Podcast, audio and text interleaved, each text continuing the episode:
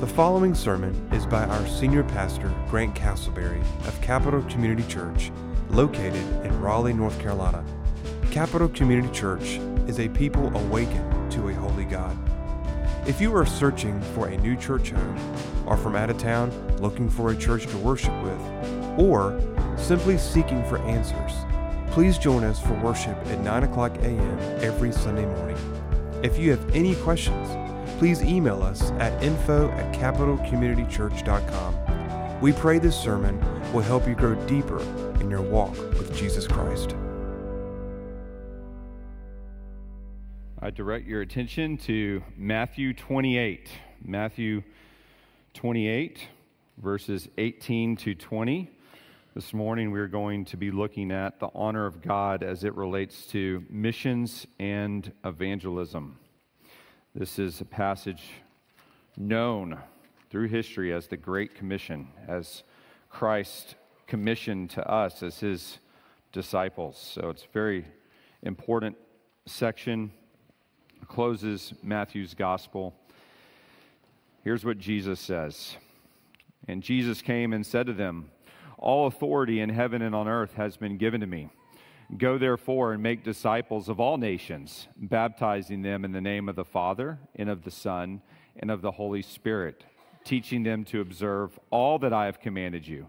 And behold, I am with you always, even to the end of the age just going to point out several brief things about this Great Commission. First, I want you to notice the authority, the authority of this commission. What's the authority? The authority is none other than Jesus Christ himself. That's one of the great differences when you're evangelizing someone is that you are evangelizing them with the authority of Jesus Christ. When the Mormons show up at your door, they're evangelizing you with the authority of an angel named Moroni. That's no good you are commissioned by the Lord Jesus himself, who is coming to judge the living and the dead. And then notice the task itself in verse 19. He says, Go therefore and make disciples. That word is mathetes. It means a learner, a follower. You're, you're making uh, a learner, a, a follower of Jesus Christ. And he says, in all nations. The Greek word is ethnos. It means people groups, dialects, languages uh, nationalities. You're going forth and you're making disciples of Jesus Christ in all nations. You're, con- you're converting them. And then you don't stop there.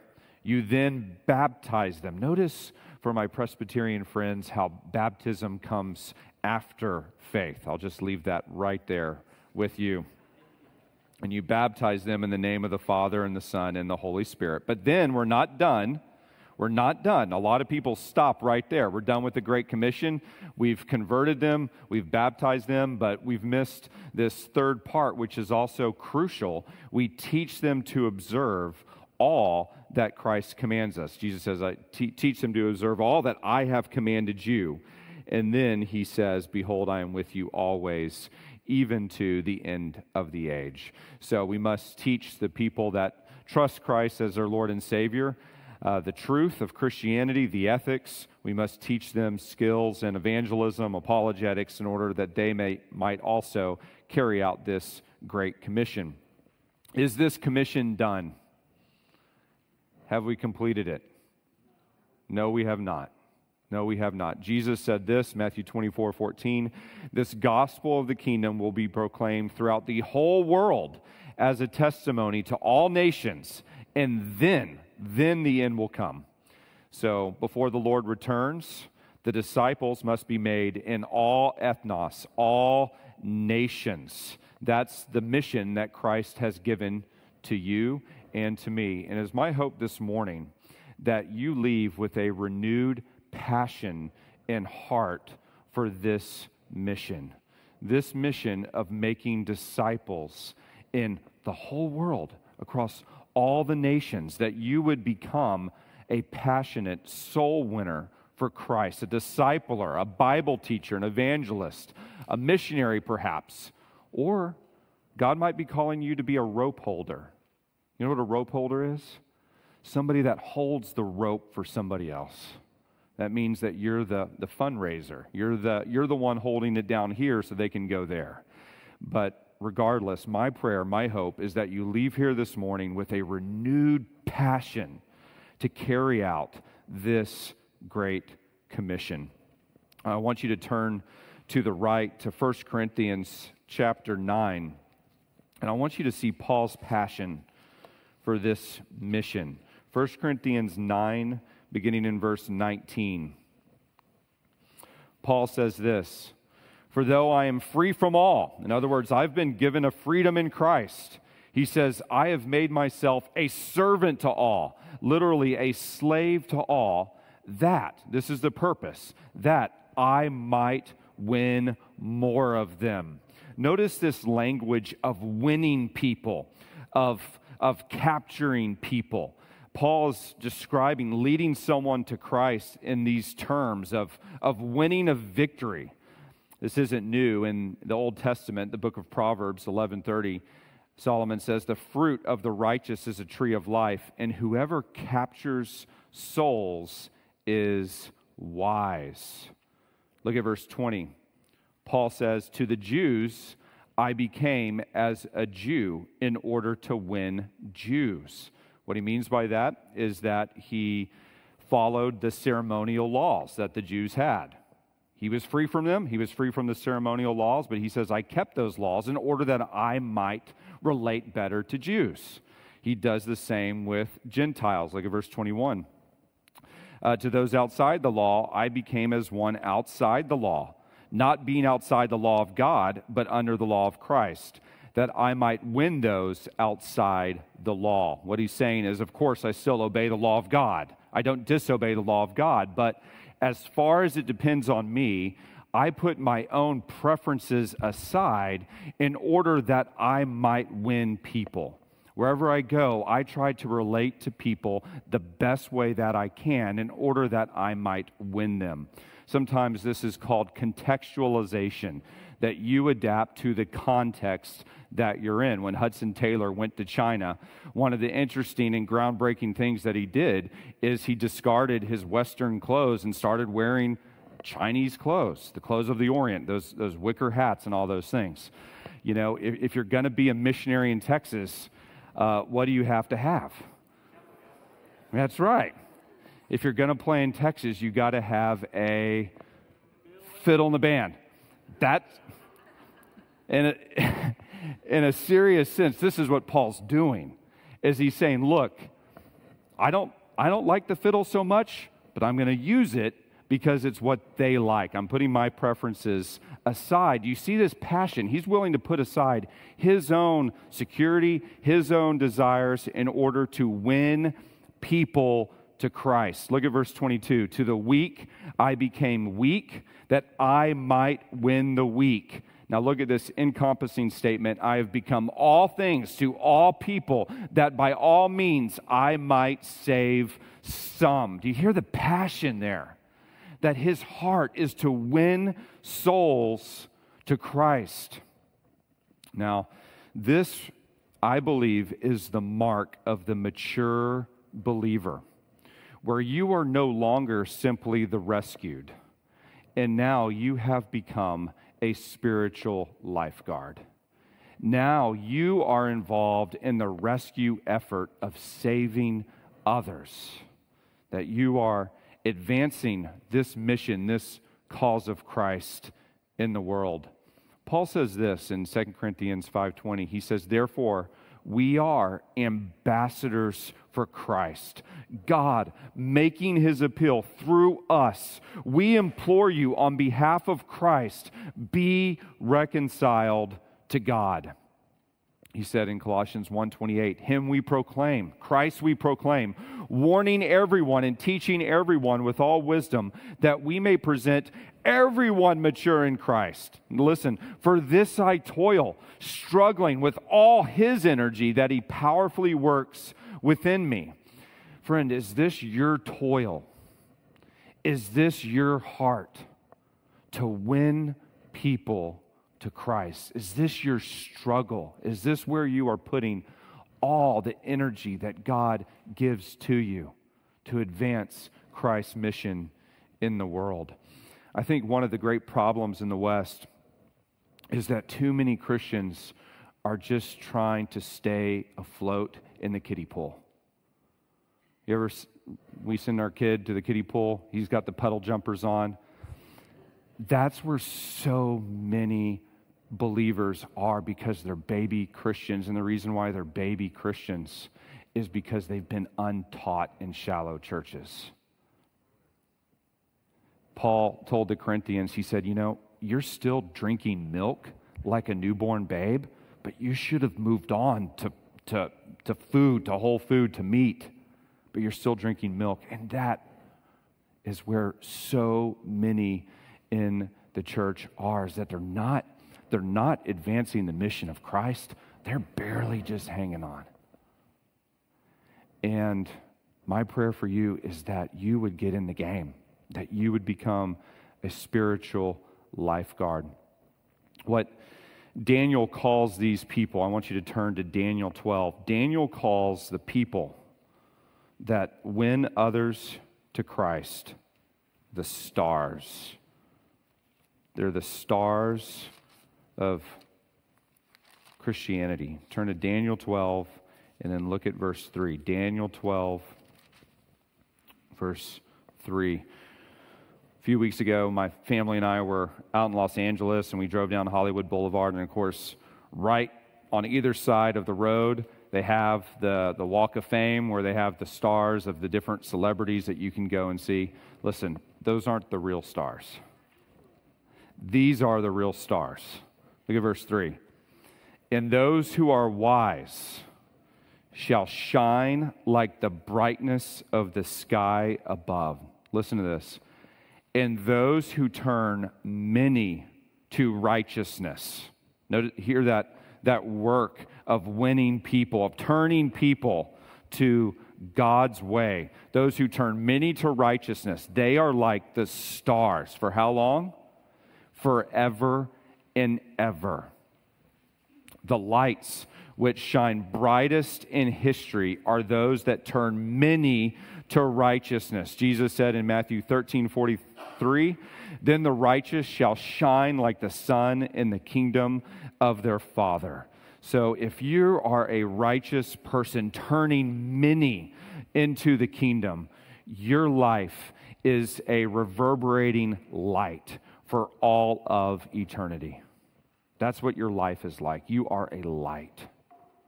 Now, here's the thing this doesn't describe every single Christian.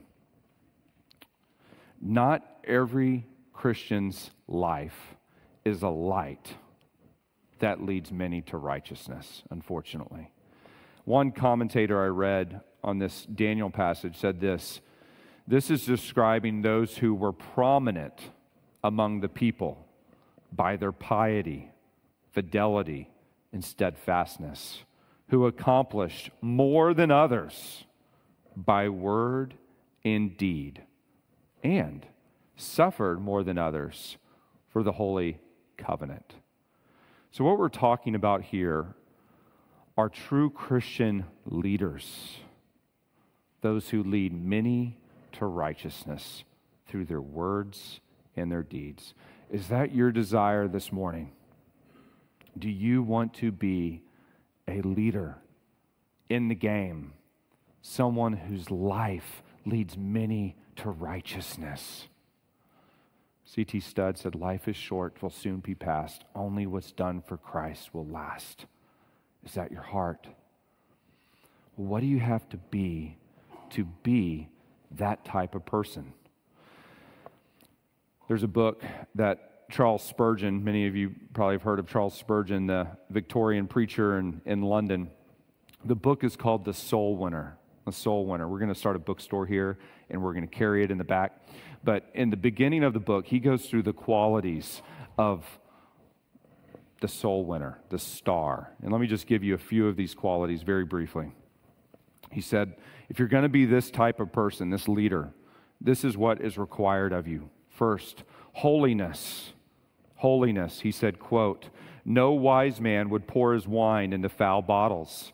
No kind and good parent would allow his children to go see an immoral play, and God will not go to work with instruments which would compromise his holy character. Second, he said, we must be filled with the Spirit. And this comes through the Word of God dwelling within us. That we, as all believers, are baptized with the Spirit, but we must be filled with the Spirit, directed by the Holy Spirit. Third, he said we must be humble, we must have humility. God humbles the proud, but gives grace to the humble. All of our success is owed to God. Next, we must be we must have earnestness towards men and God. That means passion. We must be passionate about our relationship with the Lord and winning men to Christ. He said, quote, "The Lord Jesus Christ wept over Jerusalem, and you will never and you will have to weep over sinners if they are to be saved through you. Dear brethren, do be earnest. Put your whole soul into the work, or else give it up." Next, he said, You are to have a living faith. That means that you have a faith that God has empowered you, and you have a faith that this word saves, that the gospel saves, that this word is powerful, that you have faith. Jesus says that the kingdom advances by faith. Next, he said that you must have sincerity. What that means is that you believe the message, you believe the truth that God has called you to proclaim. If you don't believe this, people will pick up on that in a moment. If, you, if, if you're just like, well, I think it's true, they'll, they'll, they'll sense that. So you have to be sincere. There also must be a seriousness about your life and your work, that you take the Christian life seriously, that you take the gospel seriously, that you take hell seriously, that you take Satan seriously, and that you take God's kingdom seriously. Next, he said, You must have a love for the lost, really a love for all people. He said, quote, It is very sad when the failure of any ministry is caused by want or lack of heart.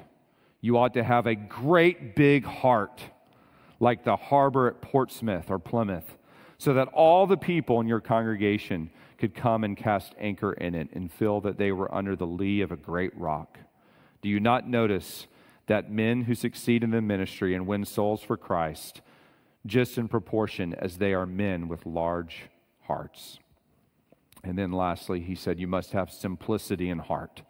In other words, that you're committed to the mission of Christ, not for money, not for selfish gain, not for applause, but for the glory of God. That's why you're in it. Well, that's Spurgeon's list. And what I want to do with the rest of our time this morning is I want to give you one more quality and one great motivation if you're going to be a star. I'm going to add on one more quality to Spurgeon's list, and then I'm going to give you one great motivation. I want you to turn to the right now to 2 Corinthians chapter 4. And I want to look at verse 15. 2 Corinthians 4 verse 15. Right here, you're going to see what I think is one of the most important qualities of a discipler, of a star, and second, the motivation that you need to be this type of person. First, the needed character quality is that of endurance. Endurance. If you are going to be a star, in the kingdom, if you are going to be a soul winner, you must have endurance. Look at that first phrase in verse 15. He says, For it is all, Paul says, for your sake. Of course, your sake, he's referring to the Corinthians, those that have come to faith in the Lord Jesus Christ. But look at that little word, it. What is the it referring to? What is it that is all for the sake of the Corinthians. Well, look back at verse 8. Look back at verse 8. He says, verse 8, we are afflicted in every way, but not crushed. That word afflicted is the Greek word thlebo. And what it means is it means to be compressed in a tight space where the walls are closing in. Any of y'all see the original Star Wars? They get stuck in the trash compactor. Paul's saying this, this, is, this is our experience in the ministry. The walls are constantly closing in, we're, we're compressed in every way, but not crushed. He says we're perplexed, we're uncertain or unsure of what the future holds, but not driven to despair. We're persecuted. That word means uh, the Greek word dioko, it means harassed because of your beliefs. That's what it means to be persecuted. It's, it's an ideological abandonment by people and suffering that they impose on you because of what you believe. He said, We're persecuted, but not forsaken. We're struck down, literally thrown down, but not destroyed. So, the it that Paul is referring to, friend, is suffering. Suffering, persecution, affliction. And what that demands on the part of you and me is endurance. Endurance. This mission, if we are going to carry it out, is going to be difficult. Difficult. There was a Marine Corps recruiting poster, this big drill, drill instructor on it, and it says, We don't promise you a rose garden. We don't promise you a rose garden. This is not, we used to say in the Marine Corps also, this is not an afternoon barbecue. This is not an afternoon barbecue. When I was doing two days in high school football, you know, two days, that's, those are the not fun days where you're practicing in, in the spring, May, and, and June uh, before the football season. And we were doing uh, spring football, spring two a days, and the outgoing seniors decided just to, to kind of have some fun and, and have a little grill out right next to the practice field. Well, we're practicing in the heat and doing all this. They were sitting in pools, grilling hot dogs and, and hamburgers, making fun of us. So, the mission that we're in is to be on the field. It's not to be grilling the hamburgers on the side, having fun. So, this is, this is what Paul's saying is, is that we go through this affliction, we go through this cost for you. This is the cost of doing ministry. And it was like that for the beginning for the Apostle Paul. I'm just going to give you some, some references. But when Paul was called to ministry, you remember on the Damascus Road, he was walking, the Lord Jesus appeared to him. Paul is struck blind. Uh, he goes into Damascus and this is what Jesus says to a man named Ananias. Uh, Jesus says, Acts 9:16, "For I will show him how much he must suffer for the sake of the name." Whose name? Christ's name. Paul says this to the Philippians, Philippians 1:29, "For it has been granted to you that for the sake of Christ you should not only believe in him, but also suffer for his sake." Who was that granted by? God. It was granted by God that you would believe in Christ and also suffer for his sake. Paul tells Timothy in 2 Timothy 2 3, share in suffering as a good soldier of Christ Jesus. 2 Timothy 3:12 he says indeed all who desire to live a godly life in Christ Jesus will be persecuted 2 Timothy 4 5. Be sober minded, endure suffering, do the work of an evangelist, fulfill your ministry. You see a theme? Listen, when you are advancing the mission of Christ, who's your enemy? Satan. You are going to be opposed. If you're not opposed, it probably means you're not being effective. If you are effective, Satan will stand against you. You will encounter suffering, difficulty, trials. Peter said, 1 Peter 5 8, be sober minded, be watchful. Your adversary, the devil, prowls around like a roaring lion seeking someone to devour. Resist him, firm in your faith, knowing that the same kinds of suffering are being experienced by your brotherhood throughout the world. It's everyone. If you are resisting Satan, being sober minded, you are enduring suffering. Jesus said, remember the words of our Lord, John 15 20. Remember the, the word that I said to you A servant is not greater than his master. If they persecuted me, they will also persecute you. If they kept my word, they will also keep yours. So, friends, we, we follow a crucified Lord who was persecuted. And Jesus says, if you carry out this mission, expect resistance, expect persecution. One of the great missionaries that, that really was a pioneer in the missionary movement was a man named Adoniram Judson. He was the first Baptist missionary from America. And he left this country on a boat, not a Baptist, but he became a Baptist on the boat over to Burma. You see, there's still hope for some of y'all. but he became a Baptist on the boat over to Burma. And on the way, he just, they experienced difficulty at every turn. His wife miscarried their first child in the harbor on the way in. He got there eventually, took him a long time, but by the, he finally got to Burma. It took them over four years before they saw their first convert. 12 years in, there was a, a war that, that the Burmese had with Great Britain, even though he was American. He was arrested, he was put in prison, he was hung every night by his hands, his feet from the ceiling, attached to a, bam- a bamboo pole. So just literally hog tied to a bamboo pole every night in jail. While he was in prison, his wife, Nancy, died. She had uh, a little baby, and um, after his wife died, uh, his two year old daughter, Maria, also died. And I just want to, this is a book called To the Golden Shore, and I'm just going to read you uh, Judson's note on this. So he, he's released from prison and he's basically going back to the missionary station with his sick daughter after seeing the doctor.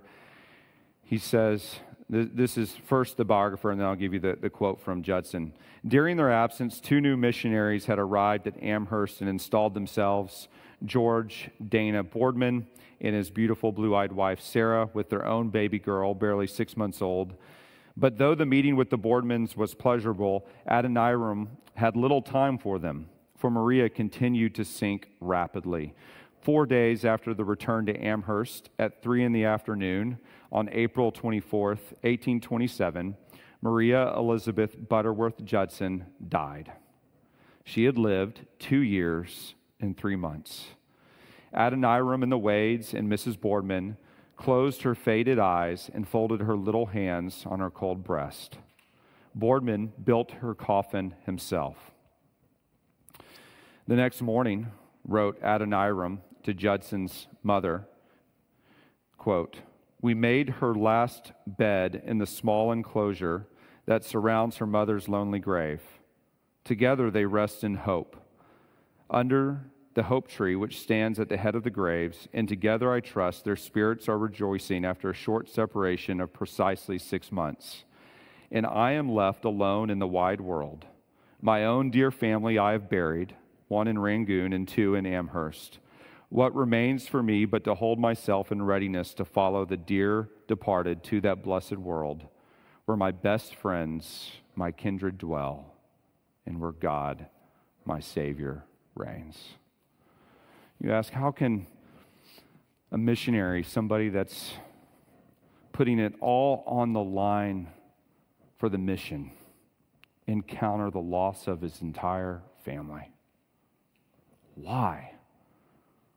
Why would God allow such a thing to happen to one of his stars? Maybe you're walking through something like that. You're asking the same question Why is God allowing me to endure this trial, this illness, this catastrophe? Why? Well, look at verse 10.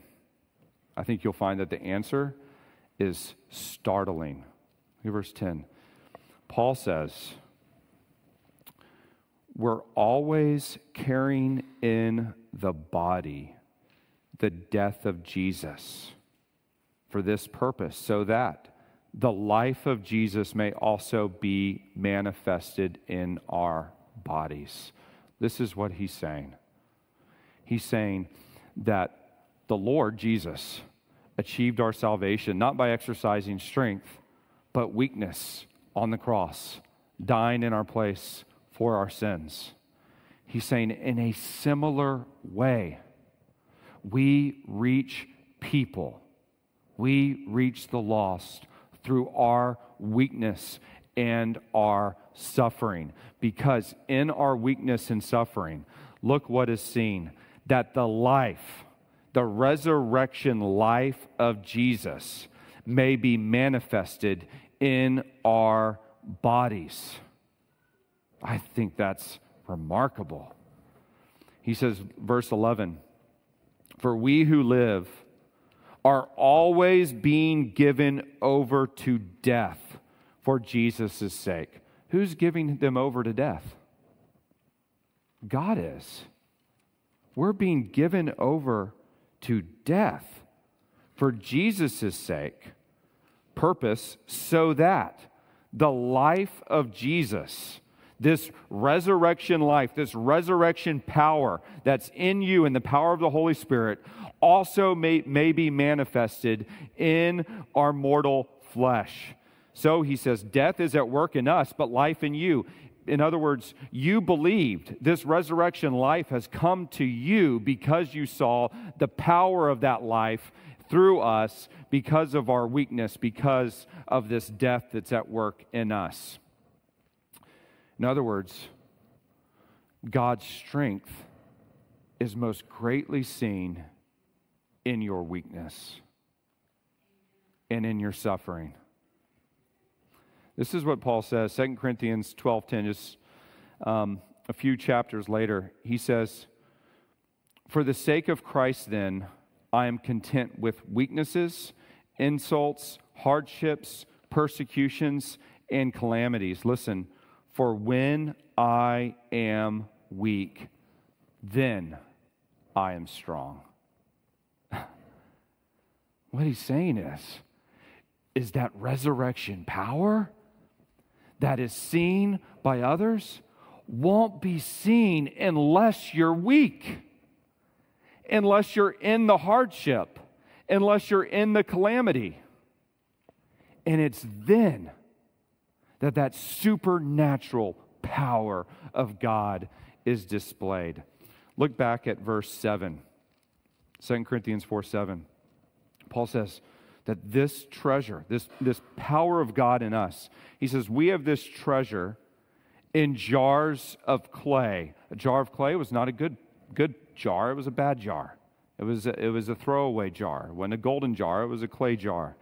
And he says, the reason why God puts the power in us, these weak vessels, is to show that the surpassing power belongs to God and not to us. That's the purpose. That's why God uses weak men and women to do extraordinary things in the kingdom so that the resurrection life might be manifested through you. You see, this isn't the prosperity gospel, is it? This is the power gospel. And God demonstrates his power through your weakness. And when he does, who gets the glory? God does. God gets the glory. And so, what is required of you and me is simple endurance. Endure.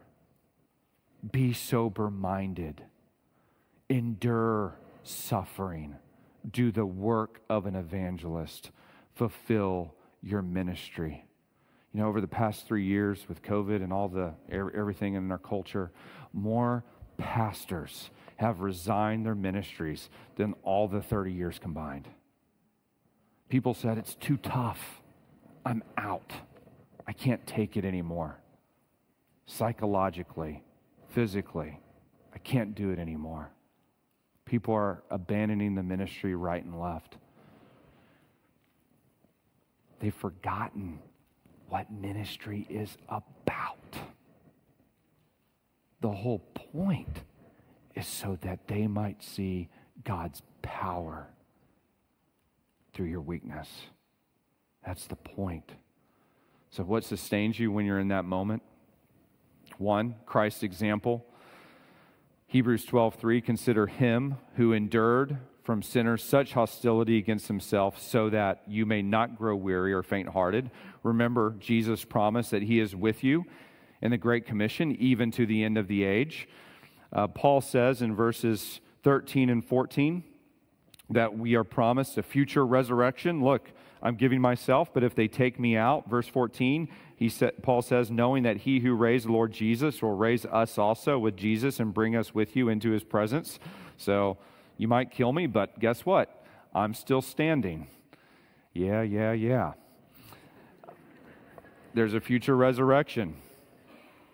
And then, fourth, what motivated him is the right motivation. The right motivation. And let me give you this quickly. Look at the second part of verse 15. Look at what motivated him. So you have this, this characteristic that you're going to need to be a star. You need endurance, and then you need this motivation. He says, We do this suffering all for your sake, so that as grace extends to more and more people, that's people being saved. Look at this last phrase it may increase thanksgiving to the glory of God. It may increase thanksgiving to the glory of God. That word thanksgiving is the Greek word Eucharistia. That's where we get our English word Eucharist. It means worship. The worship increases. The, the praise to God for what He's done increases. And what is the ultimate purpose Paul says this is for? What's the last phrase in the sentence? To the glory of God. To the glory of God. This, friends, is the highest motivation that you can have. If you are going to be a star in the kingdom, you must be motivated by the glory of God. This was Paul's highest and greatest motivation that propelled him to go across the ancient world four times. Now, it might seem counterintuitive what I'm about to say. Listen very carefully. Missions in reaching people was not the highest goal for Paul, it was an auxiliary goal. It was an important goal. He cared about the lost people. He said in Romans 9, I wish myself accursed on behalf of my brethren the Jews. He cared about the souls of people, but it wasn't his greatest care. And if you reverse these in order, what you're going to find is that your missions work putters out because your compassion will ultimately not be great enough to take you to the ends of the earth. Something higher than your compassion and your sympathy for people must motivate you. And that is the glory of God. This is Paul's chief passion. Listen to this. He says Romans 1 5, he says, Through whom through Christ, we have received grace and apostleship to bring about the obedience of faith. For what's the purpose? Why do we bring about the obedience of faith everywhere we preach? For the sake of his name among the nations. In other words, that Christ's name might be praised among the nations. That's why we're doing this. He said, Romans 11 36, for from him and through him and to him are all things. To him be glory forever. Amen. Romans 16, 27, to the only wise God be glory forevermore through Jesus Christ. Amen. 1 Timothy 1:17 to the king of ages immortal invisible the only God be honor and glory forever and ever Amen. 1 Timothy 6 16. To him be honor and eternal dominion. Amen. 2 Thessalonians 1 11. To this end, we always pray for you, that our God may make you worthy of his calling and may fulfill every resolve for good and, and every work of faith by his power, so that the name of the Lord Jesus Christ may be glorified in you, in you and him, according to the grace of our God and the Lord Jesus Christ. He says 1 Corinthians 10 31, so whether you eat or drink or whatever you do, do all for what? The glory of God. Whatever you do. The highest motivation is the glory of God. And so, if you are going to be a star, if you are going to be effective in carrying out this mission, you must be passionate about God. In His name, reverberating through the nations. Andrew Murray, quote, the enthusiasm of the kingdom is missing, and this is because there is little enthusiasm for the king. When Adoniram Judson finally saw people converted. He said, quote, It seems almost too much to believe that God has begun to manifest his grace to the Burmans. But this day, I could not resist the delightful conviction that this is really the case. Praise and glory be to his name forever. Amen. The highest motivation for your missional evangelistic work is the name of God. John Piper wrote a book I read in high school called Let the Nations Be Glad. And the thesis of the book is very simple it's this missions exist because worship doesn't. Missions exist because worship doesn't. Yes, we want to see people saved, but that's along the road of seeing them worship. Our desire is to see God's named worship throughout the world. He says, Piper, quote, missions is not God's ultimate goal, worship is. And when this sinks into a person's heart, everything changes. The world is often turned on its head and everything looks different, including the missionary enterprise. I've been preaching through John, and I, in the passages we looked at in John 4 with Jesus and the woman at the well, I was really struck by this one statement that Jesus made about God the Father.